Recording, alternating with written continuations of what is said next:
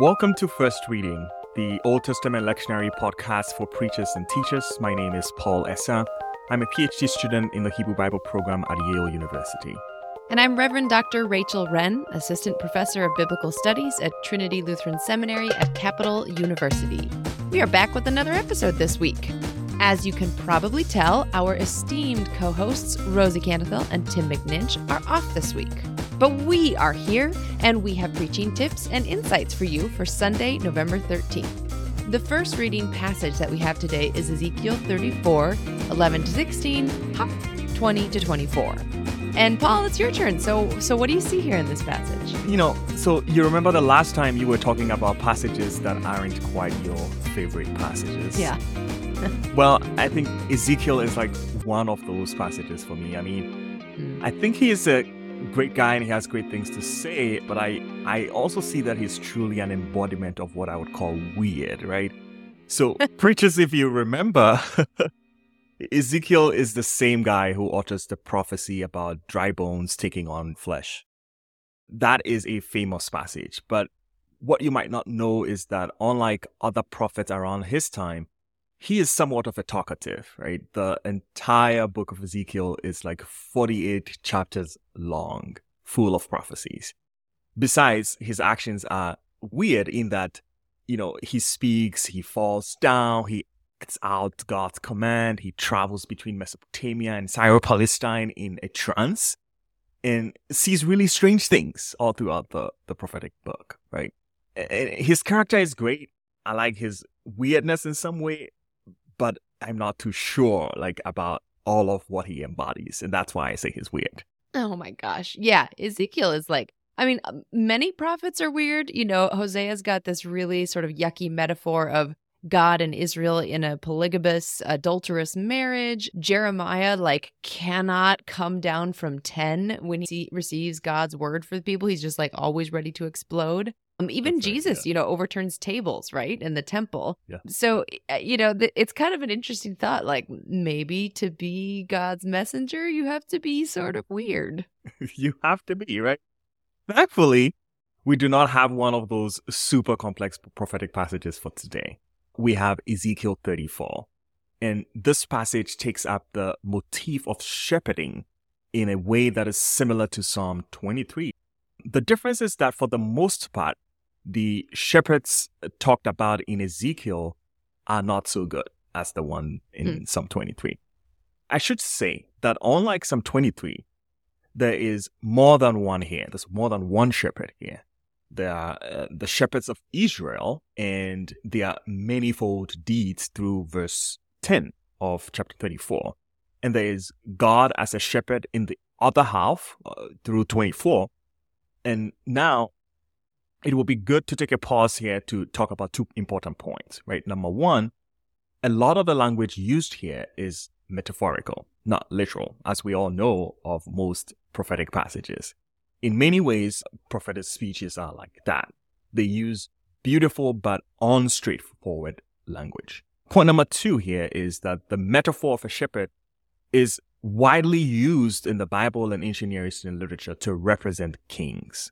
So this is really a famous image all throughout ancient East. And we have like, you know, a picture, really famous picture of Ramses II holding a shepherd's staff, you know, representing king, kingship in Egypt at a time when he ruled.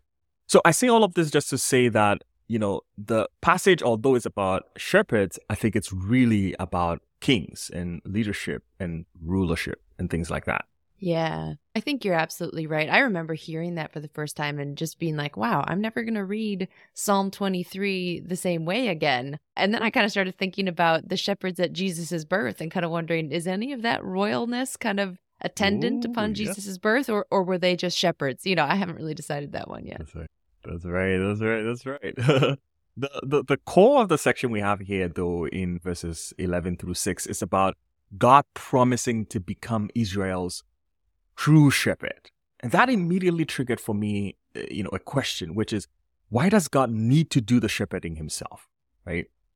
And, you know, if you look back into the verses before from 1 through 10, it is clear that Israel's shepherds, aka Israel's kings, have messed up big time. In verse 2, for instance, Ezekiel calls them out, saying, You shepherds of Israel, who have been feeding yourselves, should not shepherds feed the sheep?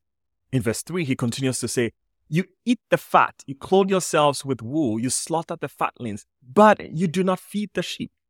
You have not strengthened the weak, you have not healed, you have not bound the injured, and he goes on and on and on, and then he ends by saying, You have ruled with harshness. Even worse in verse 5, he says, The sheep are scattered because of your doing. So Ezekiel is noting all the failings of Israel's kings and leaders and is calling all of them out with divine fire and anger.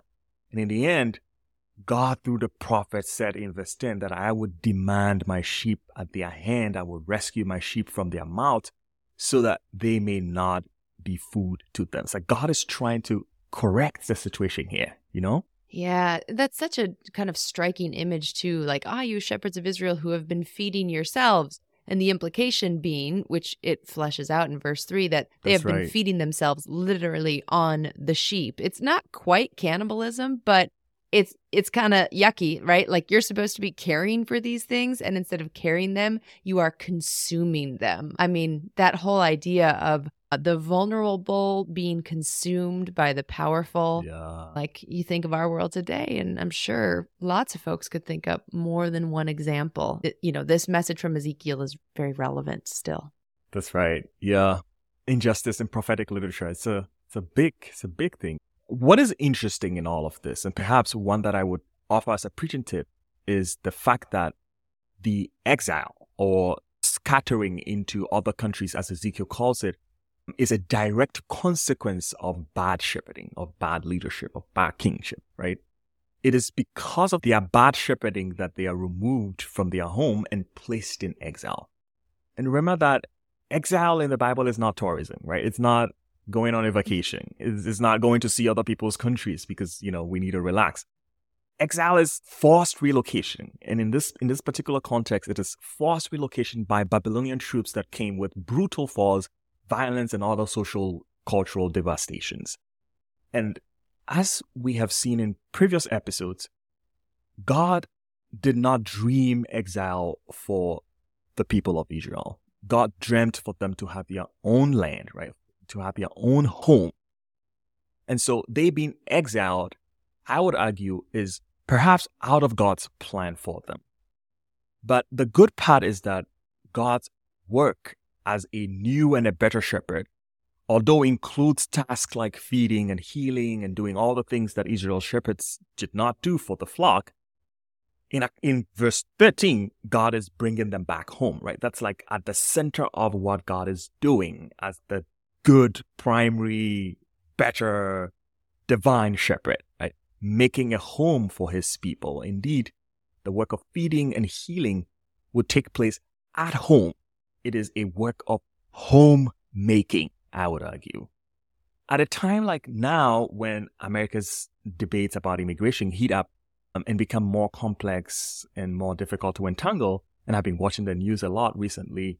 I hope that this passage would inspire preachers to talk about home and the concept of where one lives and deliberate what that means for all of us, wherever we are. And if possible, churches and places of worship would offer their homes and their sanctuary or spaces available as an extension of God's work as the shepherd who cares about making homes for people, especially for those who need it the most, you know? Mm. I love this image of God as homemaker and God as homemaking for others, especially as you noted, for those who are the most vulnerable. I think is a beautiful image. That's right. Yeah, I just I just was caught up on the fact that God's work in this prophetic passage goes beyond just fixing the things that Israel's Mm. leaders did wrong or broke, right? It's it's it's bringing the scattered back together, bringing them home and situating them on their own land, and I think that's a really fascinating task to take on. But one last point that I have is that as the prophetic word of Ezekiel moves towards verse 24, it shifts from God doing all the work to someone else coming to do something more, right? It shifts from from God to uh, what I would see here as a Davidic shepherd, right? God is setting over Israel someone else who is not God himself, one that is in the future. And the identity of the person is really unknown and is hotly debated among scholars. I would not want to go there. However, one possibility is that since this new shepherd, this shepherd king, and his work is very much like Jesus as you read the passage, I wouldn't rule out that possibility that this person might be Jesus because Jesus too describes his work in the world as one like a shepherd. Jesus cares, Jesus feeds, Jesus leads, Jesus searches out for the lost ones and shelters homemaking, right? The flock. Secondly, Ezekiel's prophecy allows us to bring in Jesus, who said, I am the good shepherd and I have come so that all may have life and have it abundant. I think that's a cool, cool sermon point to lift up here, preachers.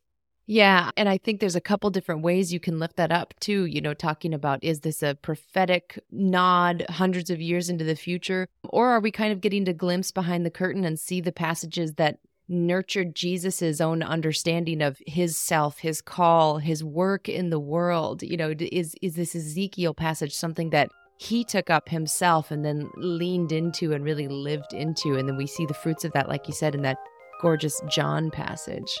Very fun. Yeah, definitely pre Advent Christmas. That's just, that's a really fun place to go. So, wonderful place to leave our listeners. Thanks for your work on this passage, Paul. My pleasure. My pleasure, Rachel. Friends, we hope you found something helpful in our discussion today. Remember, you can find an episode on just about every passage in the lectionary. We're working our way through them by using the search box on our website, firstreadingpodcast.com. While you're there, take a peek at our merchandise or make a donation to help keep the podcast going. And a really big thank you to everyone who has donated. We really appreciate it. Subscribe wherever you get your podcasts. And if you found us helpful, leave us a review on Apple or Spotify. Share us with a friend. Until next time, I'm Rachel Wrenn. And I am Paul Esau. Have a great week preaching.